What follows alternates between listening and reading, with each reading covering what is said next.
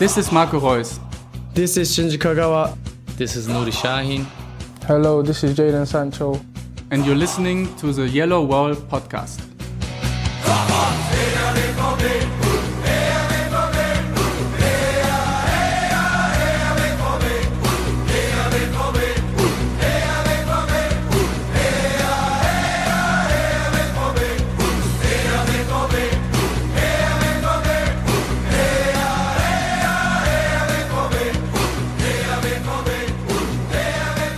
Hello and welcome to episode 317 of the Yellow Pod. I'm your host Stefan Buczko and today we will talk about Borussia Dortmund's magical Champions League night against PSG winning the round of 16 home leg against them 2 to 1 and we will preview Saturday's Bundesliga away match against Werder Bremen for all that and more. Join me Lars Pollmann. Hello Lars, how are you doing? Hello Stefan, I'm fine. How are you?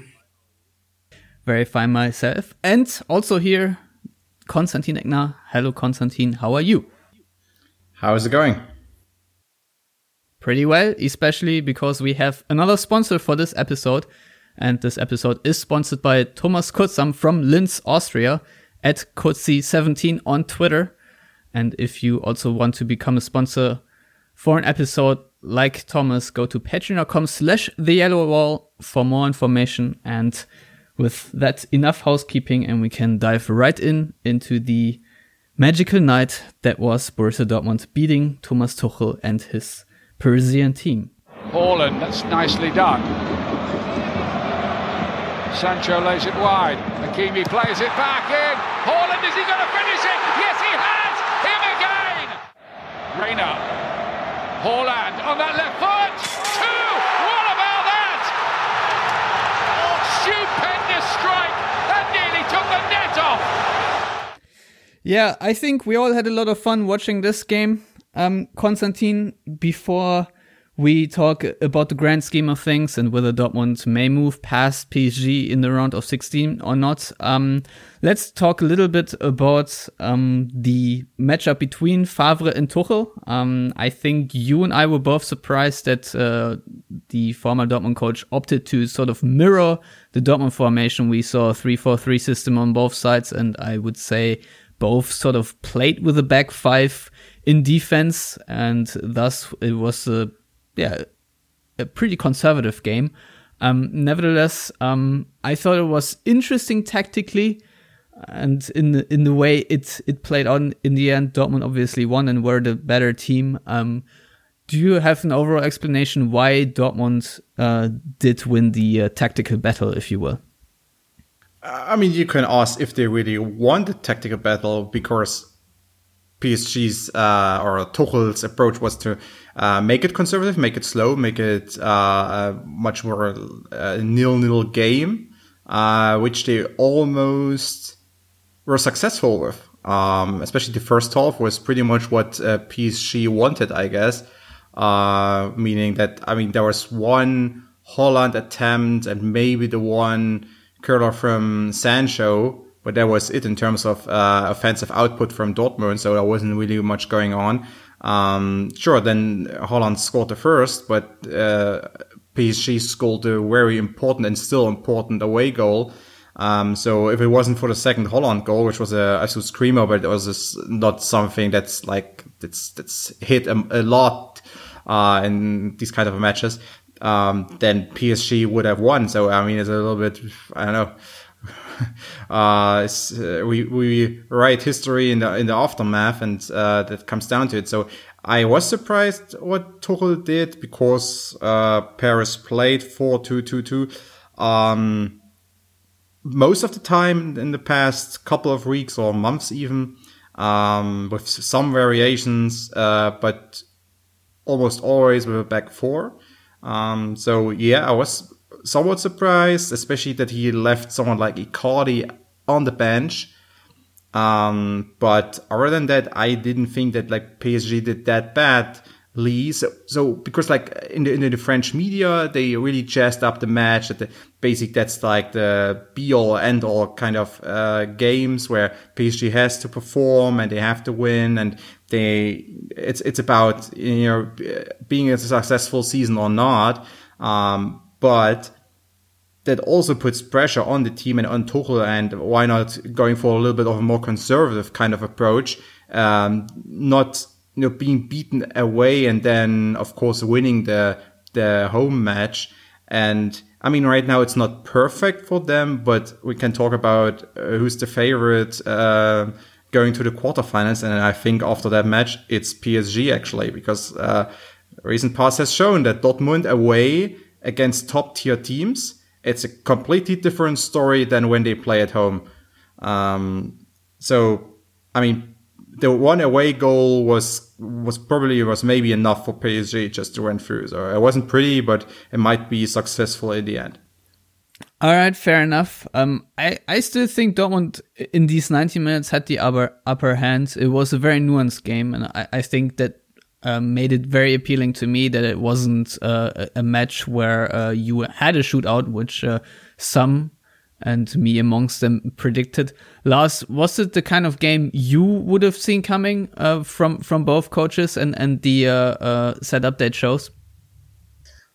Well, I was certainly a, a, little surprised to see PSG going with the conservative approach, even though I kind of understood relatively quickly during the game uh, why Tuchel did it. I I, I will say I uh, haven't really watched them too much recently, and obviously watching PSG in League 1 games is basically pointless anyway if you're trying to predict what's going to happen in the Champions League because you know opponents like Amiens where they drew 4-4 with uh, I think seven different players uh, compared to the ones playing in Dortmund on Tuesday.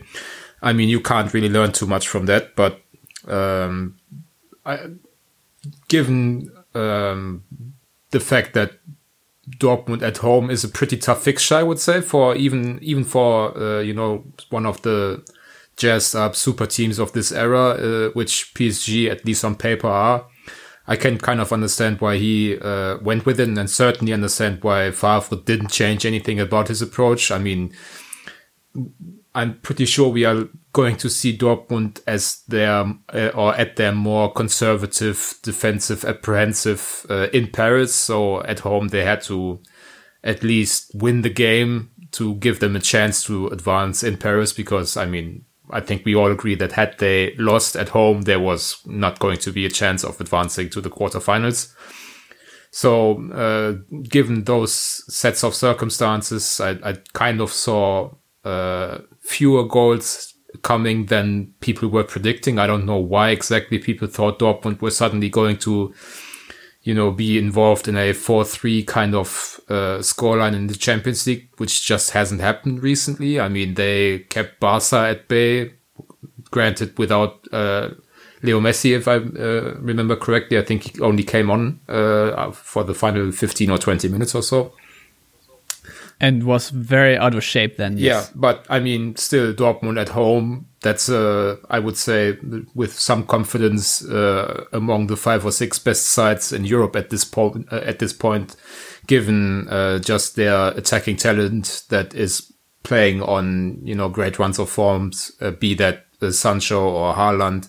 Uh, Brandt before his injury. So there's a lot of quality in Dortmund's team uh, that at home is, you know, uh, pretty hard to play against. So I, I didn't see, uh, you know, PSG making this an open enough game for there to be many goals. So I wasn't really surprised by uh, only three goals in the game. Certainly after the first half, which was, as Konstantin alluded to, kind of uh, a bit of a dead rubber almost. Even though I think Dortmund were clearly better side then, but uh, as he said, not many real scoring chances. And I think uh, on PSG side, uh, Marquinhos, Thiago Silva, and uh, Marco Verratti did so well in the first half to kind of keep Dortmund at bay. So uh, at the latest, after 30 or so minutes, you knew that this wasn't going to completely explode in the second half anyway.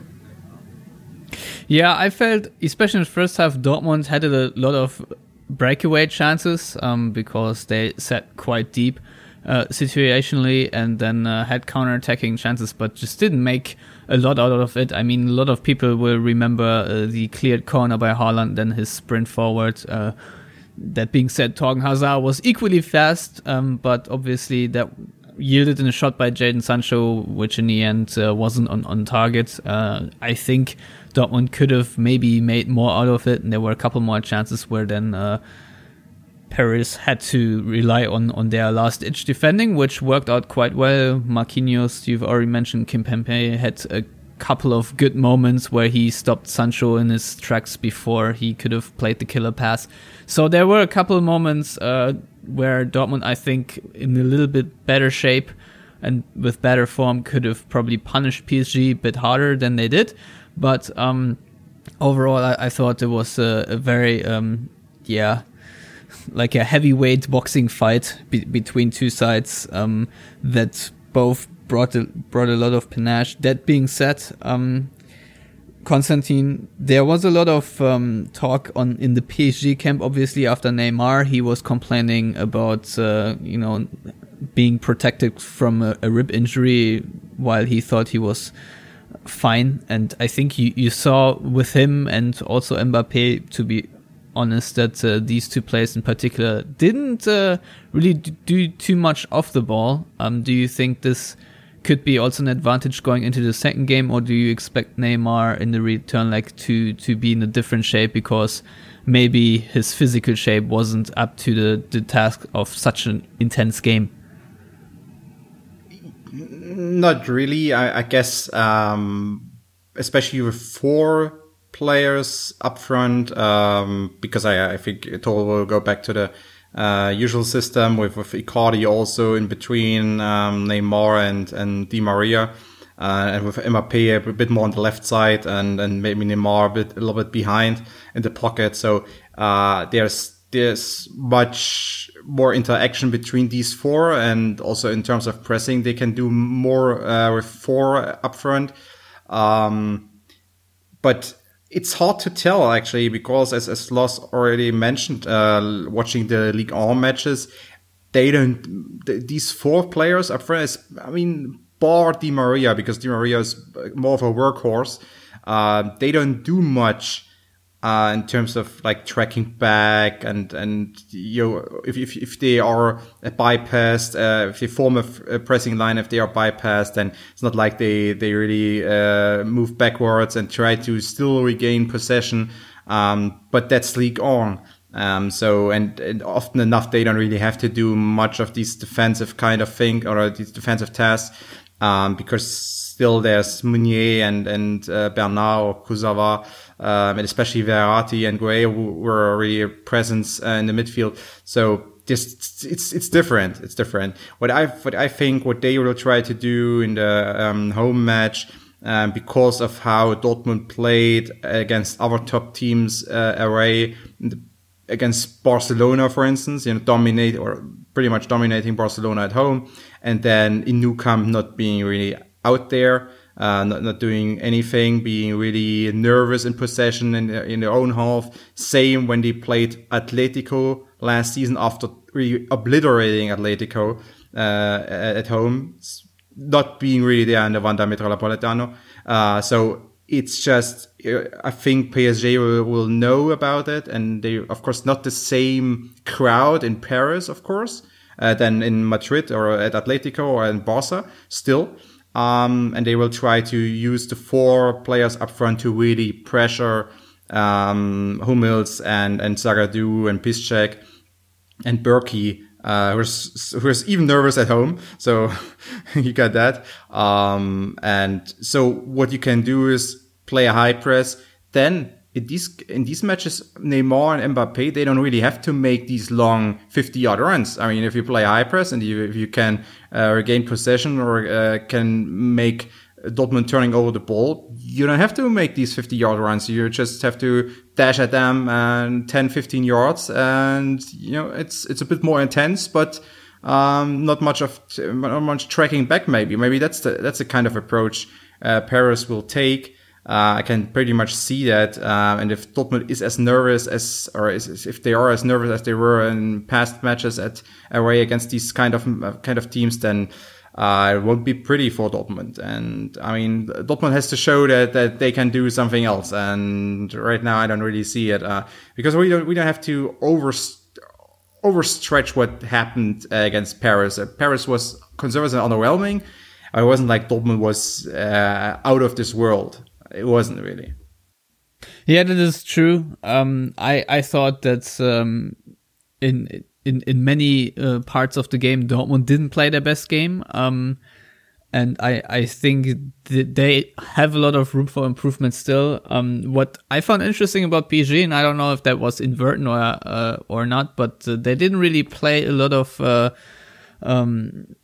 You know, they just didn't have a lot of wing play. To be honest, they were uh, focused very much on the center. Um, and that obviously meant that we had a very tasty matchup between two um, central midfield pairings with uh, Witsel and Emre Can on Dortmund side, and uh, obviously Marco Verratti and uh, Gueye on the other side. And um, Axel Witsel already talked about his new partnership with uh, Emre Can before the game and, and how it has a little bit more balance. And I, I have the clip here, so I'll just play it. Uh, you know, he came, uh, you know, one month ago. He adapted himself really good in the in the team. You know, in the two games we uh, we played together, we feel uh, we felt straight away uh, good. I think he can uh, he can you know give to us also with me in the in the middle more balance because as you know before I play with Brandt, fantastic player also, but he's more offensive mind. Uh, and Emre Can is like uh, more like a number six, but we did two two games together, really good, and we will see uh, what the coach will decide.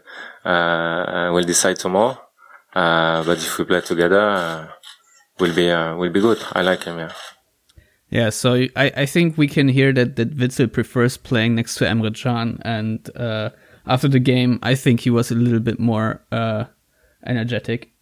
You know, we are a little bit tired. Uh, I think Emre, Emre too. Uh, but I think today we won the battle in the middle. Uh, you were better than uh, uh, Gueye and, uh, and Verratti today. we fight a lot. We recovery recovery the, the ball a, a, lot in the middle. So we, I think we did a fantastic job today. me and Emre also, fantastic. Lars, Witsel said after the game that him and Emre won the battle against uh, Verratti and Gueye. Do you agree with that sentiment? And uh, what do you make overall of this uh, newfound partnership, which I personally think is, is here to stay now, especially uh, knowing Lucien Favre's preferences? Well, I would agree that they won, uh, even though perhaps individually I would still say that Verratti might have had the best game out of uh, all four, but uh, Idrissa Gana Gueye just had a kind of torrid uh, evening. So he kind of dragged uh, Verratti down, who I have to say I think is, in my opinion, probably PSG's best player. Uh, I mean, uh, obviously they're saying a lot with Neymar and Mbappe and a few of the other guys, but I just love the the way he plays and am quite happy from a Dortmund perspective that he's still kind of an idiot when it comes to talking to the referee because he got himself suspended for the return leg, which uh, might be what pushes this into Dortmund's or in Dortmund's favor, at least a little bit, in my opinion. But yeah, I mean, uh, certainly Can and Witsel as a pairing, as a couple, did better than uh, Verratti and Gueye, I would say. And it certainly feels like Witsel needed someone next to him with a bit more muscle than Julian Brandt, even though we've seen that uh, pairing work really well in other games too. So it's not like uh, they necessarily had a glaring weakness there in all aspects. I think certainly off the ball and in terms of mentality, uh, Emre has really um, added quite a bit to this Dortmund side. Um, I think it makes so. So you're so you're saying it's not only Mentalitätsscheiße. That's what you're saying. No, uh, and I think this is something that uh, both the players uh, need to at some point probably acknowledge, and certainly we, because we often don't like to talk about the M word, but I mean with uh, Erling Haaland and Emre Can coming into the team and having the kind of impact they've had, not only because they're playing well, but also because they really, really want to and uh, show the, the, the hunger and desire to do well in all aspects of the game. I think we need to kind of, uh, yeah, acknowledge that mentality is kind of a big thing after all in football. And the funny thing is that uh, we as aficionados or whatever, uh, we always dismiss mentality as a key aspect to the game. But if you talk to actual people in the game, uh, you know, coaches and, and sporting directors and whatnot, they all agree that given the fact that all of these ta- players are so talented, the, the thing that sets people apart is actually how much they uh, invest, uh, if you want, or how their mentality towards the game is. So uh, that that as a short aside, I do think that uh, I would agree with the notion that uh, Favre is probably likely to stick with Witsel and Can for the time being. Uh, but I mean, now that Julian Brandt is coming back, uh, maybe not for the Bremen game, but the one after that against Freiburg, I believe. Um, that being a home game against a somewhat pedestrian side, uh, I could see the change being made there with Can moving into the back line, which reportedly uh, was the plan all along when they signed him. So I wouldn't say that that plan, if if indeed there, uh, if it was indeed the plan, I don't think they have completely abandoned it after. I think three performances of Emre Can in the starting eleven, two of which were, uh, you know, any good because against Leverkusen, he himself might not have played too bad in my opinion, but he didn't really or his presence wasn't enough to keep Dortmund from giving up uh, catastrophic uh, goals. yeah, what I really enjoyed about Emre Can is uh, the uh, Charlie horse he gave Neymar very early in the game, and then I think it, was it was it uh, Di Maria who also had the similar knockdown by him, and uh, just overall that he made it out of this game without a yellow card. Um, just outstanding. That's uh, usually Bayern Munich levels of luck. Um, so that's uh, very positive for Dortmund, obviously. And um, I think there was a a moment um, where he uh, ran next to, to Neymar to, to win a ball and stopped it right next to the sideline and uh, and pass it on. And you can't see it on TV, but uh, according to all the eyewitnesses, he, he turned around to the yellow wall and and uh, flung his arms up, and and you can definitely hear on the audio that the, that the fans and the crowd reacts and um, Lucien Favre talked a lot about his uh, communication skills. Um, that's obviously uh, predominantly uh, with the team and his teammates. You could see him give Emre Can, uh, give Achraf Hakimi, uh, you know, a couple of, you know, uh, instructions and, and, here and there. So um, he he seems to be a natural born leader for for this team right now, which they desperately needed. Um, but also the communication with the fans in in such situations, I think, is important and uh, does make a difference here and there. So um, I think a lot of Dortmund fans will fall in love more and more with uh, Emre Can as as time goes on. Um, but obviously, with him taking more defensive duties, he frees up Axel Witsel in, in other aspects of the game. Um, Konstantin, how do you see Witsel developing next to Can if if this uh, partnership con- continues to play out? Because we all know that Witsel, uh, you know, is is also quite a metronome in midfield if you allow him to be.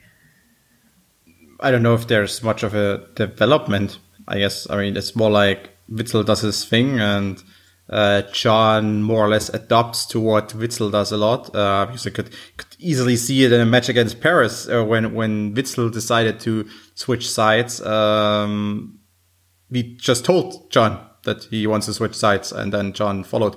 Um, so it's not like Can is here that is, is, is the team leader right now. Um, it's, it's more like Witsel is of course the, the, the basically the organizer in midfield. Um, and so I guess that's uh, how it works. It, I mean, it, because Can is also in somewhat of a more attacking role sometimes.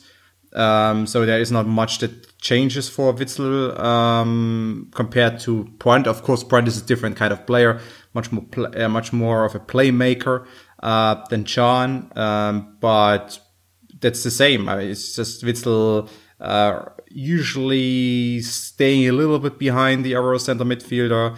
Not always. Sometimes he makes his own runs. Um, sometimes he will, he wants to be the own. He is uh, the own kind of uh, dribbler. That's a little bit stiff in the hips, but still.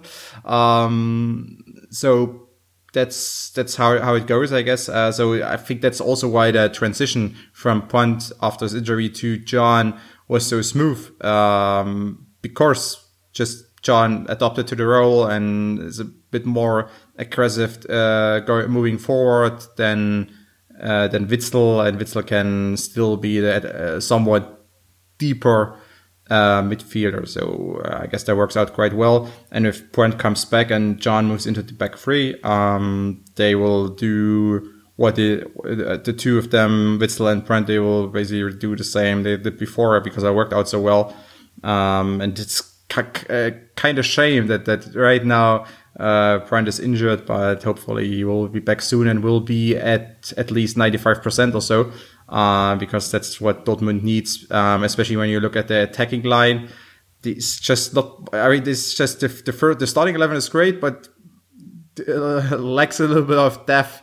Uh, there's Gio Reyna, that's it. Um, so Brandt, of course, would also help um, to fill some holes. Uh, if someone has to go out, he can move into the number 10 position and behind Haaland and Sancho, for instance if Hazard needs to rest because he runs 5,000 miles per match. Yeah, that, that is true. I mean, I, I think uh, with Julian Brandt in, in this team, Dortmund's counterattacks in the first half might have looked a little bit better, but that's obviously speculation. Um, now, before we move on or, or talk about anything else, we need to obviously take time out of this podcast to acknowledge uh, Lukas Piszczek, who now made his 350 appearance for Dortmund and his 50th appearance in the Champions League and uh, wearing the captain's armband on this night. Uh, Lars, how, how did you see his night in uh, in the wake of Akanji? Uh, I don't understand the reference to a kanji necessarily, but I think Piszczek did really well. Um, I think uh, it helps him that he's not required to play 90 minutes every week uh, at this stage of his career, even though in the recent uh, games he had played most of the time. Um, obviously, he still has the physical limitations that come with the territory of uh, being 35 years old, I think. But I mean, also coming with the territory is uh, a wealth of experience in the biggest games. As you mentioned, nobody in Dortmund history has played more Champions League games than Lukas Piszczek. And we have to remember that he had a couple of uh, lengthy absences with his hip injury, so he might actually have even more games. Uh, I mean, Erik Durm's Champions League career is basically predicated on Lukas Piszczek missing games. So uh, yeah, he had a really good night, and I think he certainly, as a fan favorite, uh, deserves all the accolades, uh, especially wearing the captain's armband uh, for such a relatively big occasion. Even though it's, I mean, the the round of 16 in the Champions League. That's even for a club like Dortmund, that's not something you know you remember for 20 years or so.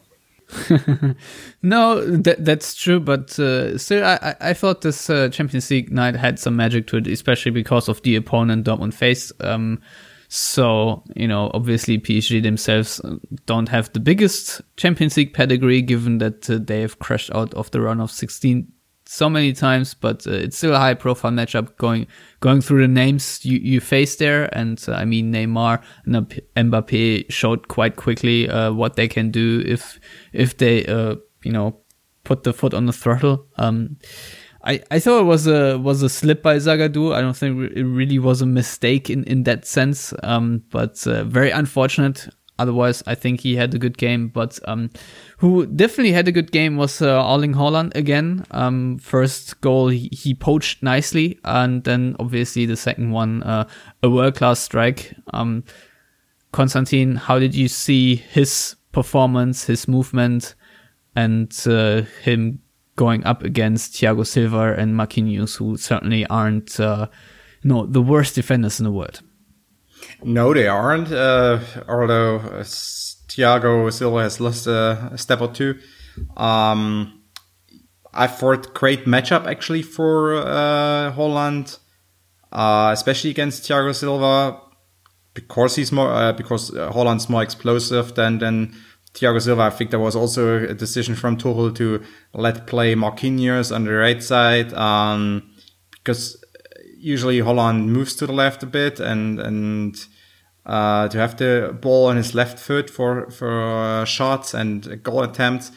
Um, so, I mean, the, the, the, I understood the thinking of of Tuchel, uh, what he, what he tried to do against Haaland because it's the biggest threat. Uh, and because he's a bigger, or compared to especially Hazard on the left, Hazard's not much, not that kind of threat. Um, so sometimes you can maybe dismiss him a little bit and focus more on Haaland. Um, so I think in the first half they did, they meaning uh, PSG did quite well in neutralizing um, Haaland uh, for the most part. He's still there, still in in the, in the box, and still you know almost getting his foot in or something.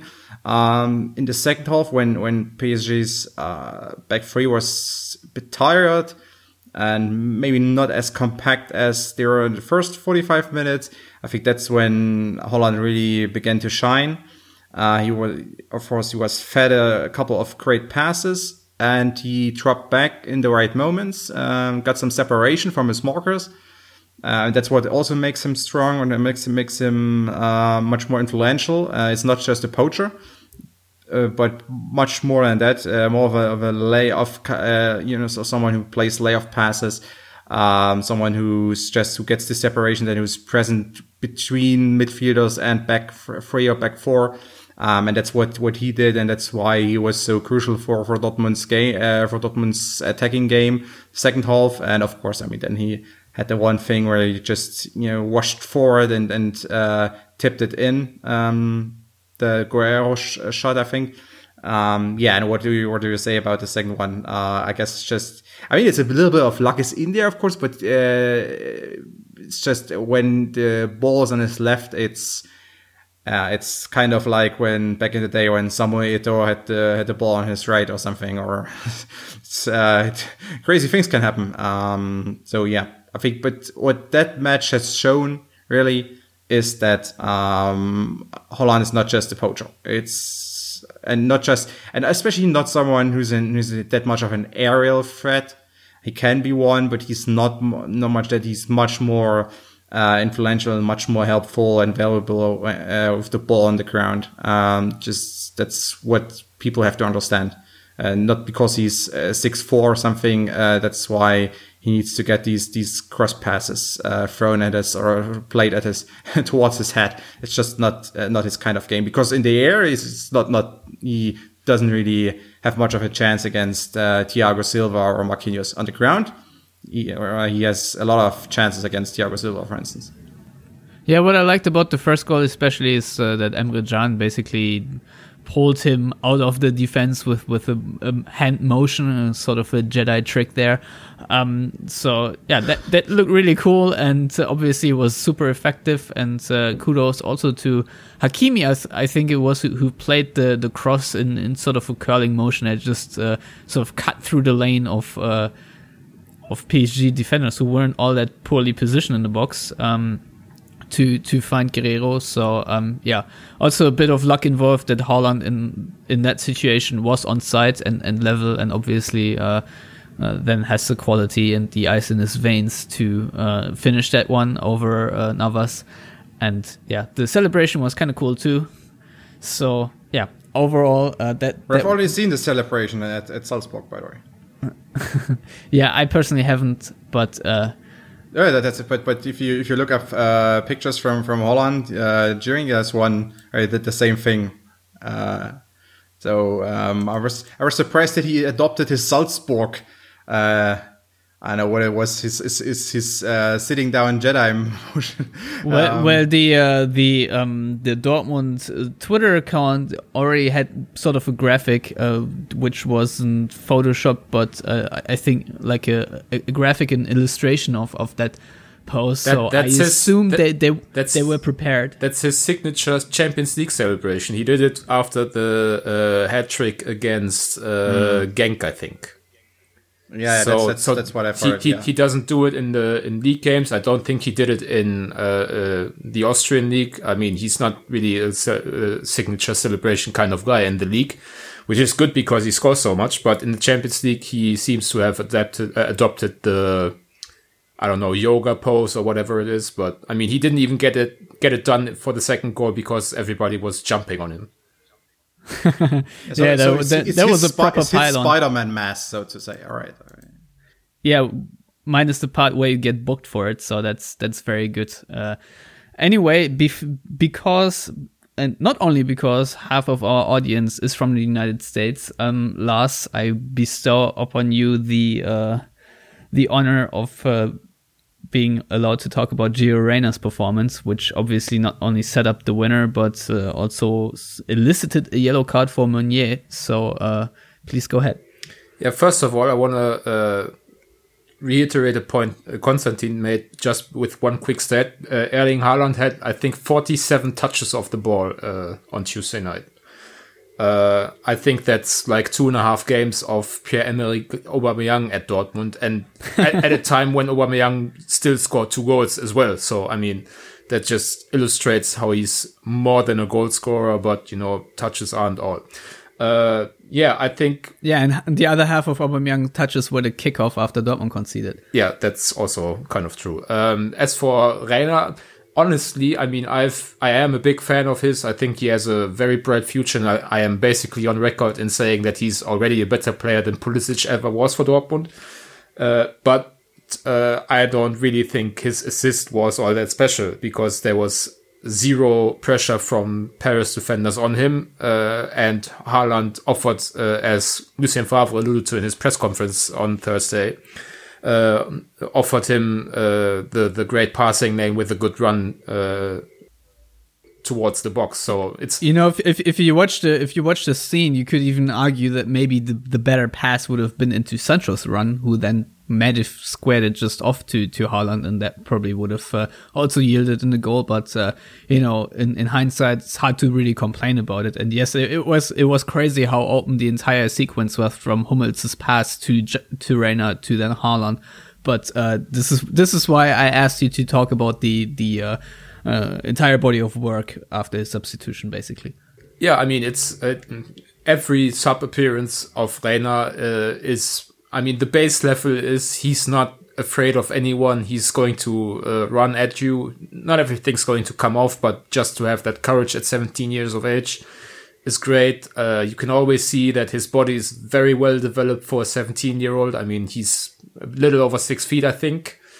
Uh, sturdily built, so he can withstand some contact. I mean, if we forget about the Bremen incident, uh, where if he didn't fall so dramatically, he might have won Dortmund a penalty. But I mean, that's bygones basically at this stage. Uh, yeah, I mean, as I said, every sub performance of him, he's offering at least something uh, going forward, and certainly has earned uh, being basically the attacking super sub at the moment. I think he's uh, been brought on in all seven matches of 2020, uh, playing between, I think, 15 and 45 minutes.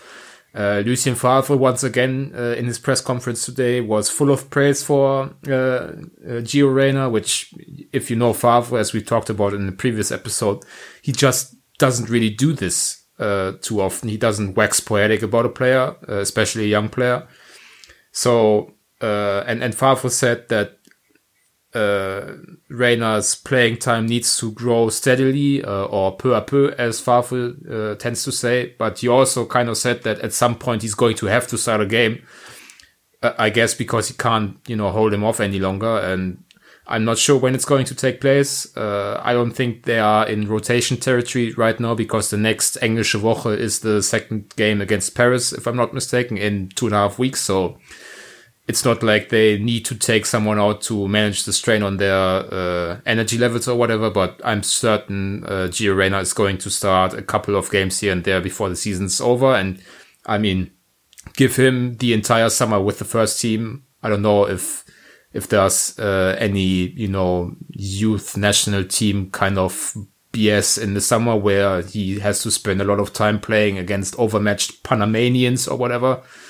But I mean, if he has the summer off, uh, full summer prep with Dortmund, I think he's going to be basically a full time player for the next season. And that's remarkable given, you know, his youth and the fact that he's only played like less than 200 minutes for Dortmund at this stage. Yeah, especially since he, he basically was uh, only promoted to a full professional in, in this winter. So if if you will, that's sort of the, the third edition um, next to Emre Can and uh, Erling Haaland. I, I will just uh, quickly say that uh, I appreciate it. Uh, I think you wrote it last that Dortmund, I think right now are, are trying to sell themselves as we don't we don't buy stars, we make them or something like that. And, uh, you know, the irony here is that it's Emre Can and Haaland having the biggest impact on this team right now, which were obviously bought in, in the winter. Um, obviously, Can still on loan until June 30th, but the club has already announced that they will make it a permanent uh, four year deal, um, at the end of, of this season. Um, comes to little surprise, obviously, um, because it was an obligation to buy clause in there, which uh, probably would have triggered, I don't know, Champions League qualification or something very random um, and, and easy to to uh, accomplish for Dortmund. So not a surprise, but uh, Dortmund made it public two hours before kickoff. So here we are. Um, quickly before we move on to the Bundesliga, um, Konstantin, do you think Dortmund will move on against PSG in the second leg? Yes or no? Uh, no. Lars. Nope. Okay. Um, I guess with that we can move on to Bremen then, who are right now in 17th place on on the relegation spot with 17 points next to them, have only four wins, five draws, and 13 losses. And uh, at home at the Weserstadion in the Bundesliga, they've only won five out of their 17 points, and they only, with that, logically only have one win at home. So that came against Augsburg and the other draws came against Hertha and Freiburg. In the cup, obviously, they have the other home win against Dortmund, which was not too long ago. Um, so we kind of know who are, who we are facing with uh, and uh, Davie Selke in attack and uh, all that kind of stuff. Um, so let's focus a little bit on on Dortmund. Um, Lars, I think we have seen the potential ceiling of Dortmund against PSG, um, a, a, team where that that cohesively defends and uh, really hustles and, and puts in all the effort. Um, now the question is, can they raise the floor uh, away from home? Do you expect another uh, kalte Dusche for Dortmund fans, a cold shower uh, where where everything we we come to love in the last two home games uh, will then be sorely missed again? Or do you think this team will actually get it together this time? I mean that's the the big question right? I mean given that's why i asked yeah it. yeah given i i know you are a great moderator stefan um gi- given jesus what's going on here given given it's bremen and bremen are having the worst season uh since I think in the 80s they were last in the second division. It might have been even in the 70s. I don't know. Uh, so given given how deeply terribly shit they are at the moment, I don't see necessarily a way for Dortmund to muck it up. But you know the same the same could be said for the cup situation. Obviously, that's a bit different. No pressure on Bremen basically against Dortmund and you know 12 games out from the end of the season they are uh, staring down the face of relegation and facing Heidenheim and Regensburg instead of Dortmund and Bayern so i mean that does something to players and certainly seems to me like from the outside perspective that Bremen are kind of at their wits end and are just at the stage where they're trying everything. I mean they've already exhausted the uh, tried and tested uh, Kurztrainingslager option, which is going uh, away for you know a couple of days uh, in a, in a short term training camp, which they did ahead of the Leipzig game, which they then turned around and lost, I think three 0 uh, and the game was basically over after ten minutes, and Leipzig really didn't uh, push the envelope in the second half.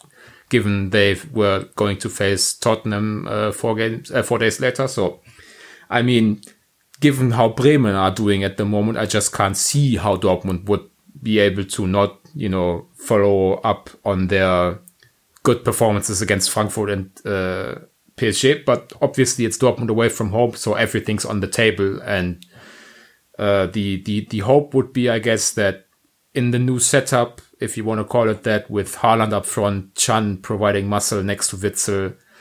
No Akanji, uh, as harsh as that may sound. Uh, I mean, if if they are uh, if there's going to be a setup for Dortmund in which you know away defeats with really poor performances against bad teams are to be avoided, I think this would be the one. All right. So, uh, at Shifty Resi asks, where does Brandt fit in now that Witsel Can is a must moving forward? And P.S. Love the podcast. Keep up the great work. Thank you, Shifty. Um, Konstantin, we've already touched upon this a little bit, and uh, it's it's still not entirely sure whether Julian Brandt can play or not. He didn't train for ten days. Um, Lucien Favre uh, had his uh, stoic wait and see approach at the press conference today. But uh, assuming he could play, I don't know if he could start, but um, how would you integrate him against Bremen if he were a starter, and and would you break up the Can Witsel partnership or or not? What what are your thoughts on this particular game? Yeah, I, I don't think he will play against Bremen, right? Um, but if I guess if he returns, uh, or when he returns, of course, um, then you most likely move Can into the back three. Although, I mean, I was I was kind of a fan of the idea Can being the the right side at center back and the back three. Um, but seeing how he performed in midfield, I'm not sure. So I'm not so sure anymore. Uh, what to do actually. What I could also see is that maybe um, someone like Hazard gets benched and Brandt plays on the 10 uh, at, at a number, as a number 10 uh, behind Haaland and Sancho, for instance, something like that. Uh, so ch- uh, changing the, the system a little bit, um, it, uh, at least against some opponents, like Paris, for instance. Um, of course, against Bremen or some mid-table Bundesliga side, you could still do Brandt in midfield and Can in the uh, at, at the back but all that would then you ha- would have to bench Piszczek, which seems also a little bit unfair right now. So it's uh, it's kind of a great problem to have uh, if you have more than eleven players that are pretty much ready to go. Um, so, but yeah, there are a couple of variations. Uh, Lucien Favre could use, um, especially given that maybe against uh, Paris, you need a bit more of a conservative approach, or he wants to uh, apply a bit more of a conservative approach than playing against Werder Bremen or who else ever. Yeah, and and uh, that question can obviously only develop further if and when Marco Reus returns, uh, being fully fit. Lars, if you look at uh, the team that played on uh, Tuesday night and obviously on, on Friday night, and then add Brandt and Reus to to your disposal, um, how would your team then look like? How do you think Favre solves that puzzle? Well, I think the first to go would be uh, Thorgan Hazard. Uh, I mean, he doesn't really deserve being dropped, but he has already been dropped a couple of times by Favre in the second half of the season uh, with the integration of uh, Haaland. So, I mean, that seems like a logical thing. I know Marco Reus really wants to be like a number 10 or play behind the striker, but I mean, Dortmund's 4-3-3, the width is provided uh, by uh, Guerreiro and Hakimi instead of, you know, the two outside uh, attackers, if you like. So, if you look at how centrally Sancho positioned himself in the first half, especially against Paris, I think it would easily be attainable for Reus and Sancho to both kind of work the inside channels, if you like, in the half spaces. So four, three, two, one, basically. No, I mean use. Uh, the thing is, I, I would actually say that Dortmund would be likely to turn to a, a back four again uh, with the emergence of Can in midfield as opposed to the back line. But the problem is you don't like your uh, options at the right-sided center back position in a back four because I mean Hummels did really not look good there against Leverkusen. I think we know at this point that he's basically a left-sided center half in the back four. You can't put uh, the left-footed uh, Zagadou there. You don't want to drop Zagadou for Akanji, and Piszczek doesn't play center back in a back four over, you know, Zagadou or Akanji or even Hummels. I mean, that's not going to happen anyway. So, uh, given all that, I think it's the, the likeliest approach, in my opinion, would be to kind of alternate as Konstantin alluded to Can's position between the backline and uh, midfield with Brandt uh, coming in for him or, you know, Sancho or Reus. I mean, they, they are going to have enough games, uh, provided they don't drop out of the Champions League, which I think we all said was likely. But I mean, that's, as Konstantin said, a nice problem to have and something that I'm sure other injuries and maybe even suspensions here and there, uh, will kind of take care. I mean, it seems like we are always talking about the the wealth of options for Dortmund and how it's going to be tough giving everyone time, and then you turn around and a 17 year old is the attacking super sub. Yeah, exactly. uh, you, you, sort of hit it on the nail on the head there. Um, so Konstantin, how do how do Dortmund play in Bremen to not, as Lars put it, muck it up again? Um, any changes uh, tactically from the uh, cup match that you would uh, appreciate, or do you think it, it, just, as we discussed earlier, is more about the quote unquote mentality of Dortmund uh, doing more instead of less? I, I, mean, I still remain hesitant about the, the uh, pinning it on mentality, uh, because I, especially because you can't really change the mentality of some players. Um, I think the first or the, the, the recent match against Bremen was just emphasized how, especially against these sides, how you shouldn't commit these mistakes uh, in the build up or uh, in, in their own in their own half. Uh, because then even even against Bremen, you can look you can make a side that's really struggling look good um, when you commit a couple of mistakes. Uh, because counter attacking is something most sides can do in the Bundesliga, or all of them can do. Um, all of them have some fast uh, strikers and wingers, and you know, uh, it's not like Bittencourt or um, or Augustinsson or these kind of players are uh, like unique. Um, you can find them everywhere, basically. Um, so that's what it comes down to. And when I watched the match against PSG, surely there was less pressure on the build up. Uh, but there was also the right mix between playing it slow, playing it aggressive, taking some risks, also just knocking the ball away if it's necessary. Uh, and not fooling around at the back. And I think that's the most, uh, or that's the takeaway, the main takeaway from the uh, Bremen defeat. The reason one, um, just, you know, at times play it safe, doesn't have to look pretty all the time. Uh, and other than that, just uh, figure out um, after a couple of minutes after you realize what the pressing approach is by the oppo- opposing team, figure out how to beat the press. Um, and that's usually doable against sites like Bremen. Um, what I don't like about Dortmund at times is that they don't really adapt to what the opponent uh, do in, in terms of pressing and and, and defending. Um, they they just they, there's sometimes uh, when you watch Hummels and and Piszczek and, and so on uh, playing around at the back, it looks not really thought through. Um, it looks like they just come off of something on the fly, um, which is which can bring you into trouble. Um, looking at our our teams, same thing. You know, look at looking at RB Leipzig, for instance, playing Gladbach, same thing. They didn't adapt their uh, build-up approach, and then just they committed mistakes and were trailing by two goals. So just uh, for another example, so it's not like a Dortmund or exclusively uh, or exclusive to Dortmund. It's just something you can see a lot uh, around the league. Um, so there they have to learn. It also uh, comes down to Favre um, having influence on the team because there are other coaches in the league what they do is they analyze the, the opponent and their press and the, the defensive style for the first 10 minutes or so. And then they give some uh, orders to the to the players uh, how to beat the press and and do other things. And uh, that's also Favre has to do something like that because sometimes he is a bit too stoic for the first uh, 20 or 25 minutes, uh, which is not helpful because you can already make a couple of mistakes uh, in the first 30 minutes or so, and then it's pretty much done. Yeah, it's true.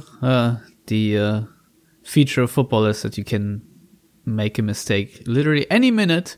Um, Lars, do do you think uh, Mr. Hakimi will once again lose the ball uh, around his own box, uh, or do you think uh, the uh, I don't know if, if you want to call it a lapse in concentration or or just uh, overconfidence or whatever will, will change a little bit, and will Dortmund again award Yuya Osako the size of Australia to play a pass to Rashica, or how, how do you think this game will play out opposed to the uh, previous one a couple of weeks ago?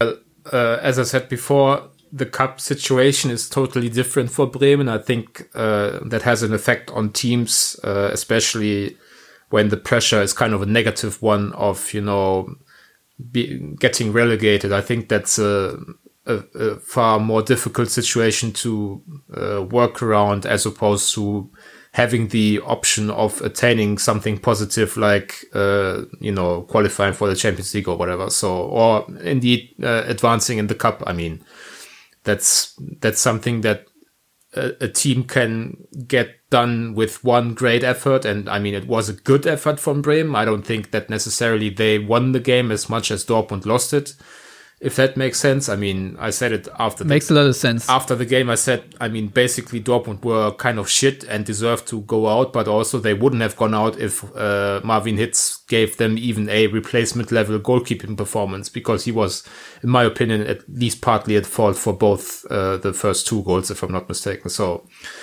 uh, I mean, given all that, I think this is going to be a different game for Bremen, uh, just given their situation and, you know, how really incredibly poor they've been in the Bundesliga. I think they've lost five home games in a row, which is a negative club record. Um, and as, from Dortmund's perspective, I mean, there are still going to be uh, mistakes in their game. I mean, that's just who these players are. I mean, Ashraf Hakimi is not suddenly going to have like uh, a perfect outing and make no defensive mistakes or not abandon his position in a at an inopportune moment in the game or whatever. But I mean, the, the, the, the question is how frequently will that take place and will that, you know, uh, go down in the score sheet and will that give them like a mountain to climb, which I mean, given their the, the form of Haaland and Sancho and you know even uh, Can uh, and and Witsel and, and Hakimi and Guerreiro, I mean, they're given all the uh, attacking talent in Dortmund's team being on a pretty decent run of form, I would say. Uh, I think they just have too much to handle for a struggling Bremen side. So, as I said before, I don't really see how uh, Dortmund would be able to uh, muck it up, but I mean, it's still Dortmund away from home, so they they might find a way to surprise me. Yeah, we we will see. Obviously, um, I. Uh, the, the thing is, I actually don't expect a lot of uh, rotation. That being said, uh, Emre Can, I think, played the first 90 minutes of this season, and Erling Haaland looked very shot after the Champions League game. Jadon Sancho, I think, could use a break as well. Um, Thorgan Hazard has run his lungs out, but I think he'll, he'll be fine. Um, so I could make the case for a couple of rotations here and there, but I honestly don't see it happening at, at this moment, especially because there's a whole week to recover um, in in between the next games. So uh, Dortmund uh, should should be fine on that front, and uh, if Julian Brandt uh, is is fit um, he probably would then just replace Emre Can after like 60 minutes or so, and Dortmund just become a tad more attacking or so. I don't know, um, but that's that's what I expect. Um, Konstantin, uh, I think it's time to move on to predictions. So I'll ask you for the prediction for this game on Saturday. I think I will stick to the to the cup prediction, which, which was I think a three one or something uh, for Dortmund. I'll just stick to it and uh, hope for a better result this time. then yeah. Fingers crossed, Lars. Yeah, Sure. Uh, the same three one for Dortmund. All right, I'm also going to say 3 1 because uh, if, if we all say it, it's absolutely going to happen. So, anyway, um, before we move on, um, we have a listener question from Jordan at Hunt underscore 1909, who is uh, coincidentally also the sponsor from uh, last week's episode. And uh, I, I guess that's the theme now because he's asking us what's your opinion on Dortmund's new sponsor for next season. Lars, since uh, you apparently are the expert on Eins und Eins, uh, I'll, I'll hand you this one. Yeah, I mean the the meme potential is through the roof because basically whenever Dortmund play uh, a one all draw, uh, someone's going to make the same silly joke about the result being on their jersey. If indeed uh, it's going to be eins and eins, which is one and one, so uh, might also signify where Dortmund end up in the league table for the next few years. Um, yeah, I mean I don't really have any personal experiences with that company. I mean, they do a lot of stuff. You can buy smartphone contracts off them. They can, they are web hosters. So if, if you, uh, I mean, from a German perspective, it's good that they aren't called Wix, uh, which is, which is a, which is an American web hosting company. Um, yeah. I mean, basically, whenever these sponsorship deals come up, I mean, it's money. They need money to develop uh, as a club. Uh, basically, I don't really care as long as it's not, you know, Gazprom or some oil company or, you know, an airline from a uh, country with problematic humanitarian situations or whatever. Bayern. um, I mean, I mean, Dortmund had Turkish Airlines. yeah, before, but they, so, they yeah. had, as in past tense. So, yeah, I mean, the the the the only th- funny thing would be uh, if if Dortmund shirts were going to have a blue and white sponsor, which are the colors of uh, Eins and but they've already said it's going to be black and white on their jerseys. And actually, I think it's still kind of uncertain which uh, of their uh, actual products or whatever you want to call it is going to end up on the jersey because. I mean, they are only sponsoring Dortmund in the league games, and I think uh, the the brand Eins and Eins is pretty well known in Germany already. So it would make sense from that perspective to put one of their uh, newer enterprises on the jersey to raise awareness for that, which is basically the uh, thing that Evonik, Dortmund's current and future international sponsor, has done because uh, Evonik was a new company, or basically uh, the new name for uh, the company, and nobody knew what Evonik was. So they really used uh, sponsoring Dortmund uh, at a crucial time in the development of both the company and the club as a means to raise awareness for their brand, and that worked really well. Still not entirely sure what Evonik do, but yeah. Chemicals. yes, they're they're a chemical company, but that's a it's it's about it. What I can tell you about them, I, I guess they make glue among other things. So, um, yeah, unless you, Konstantin, have anything to add to Eins und Eins uh, and that sponsorship deal, uh, I think we can wrap it up. Not really. I guess just yeah, it's uh, interesting. All right, then please tell our listeners uh, where to find you on the internet. They can find me uh, on Twitter, of course. Uh, cc underscore ackner is my Twitter handle. Um, check it out. Thank you very much, Konstantin. Lars, what's your Twitter handle?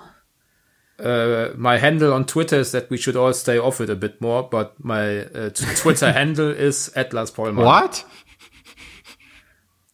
I, I, I don't know. You must have a very nuanced uh, thing on my my handle. Pro- how high how I handle my pronunciation. Anyway, uh, before it gets even worse, uh, you can find me at Stefan Buczko on Twitter, and all of us at Yellow Wall Pod on Twitter and Facebook. If you want to subscribe to the show, please do that via YouTube, iTunes, SoundCloud, Stitcher, Spotify, etc. Wherever you can find your podcasts, as they say. And uh, if you want to find the written content, go to theyellowwall.net. And if you want to access the paywall content, go to patreon.com slash the yellow wall for one dollar a month. You can access all the written stuff and uh, obviously support us by doing that and sharing the show with fellow BVB fans among your fan clubs or whatever. That would obviously help us out a ton. And as always, thank you for listening and goodbye.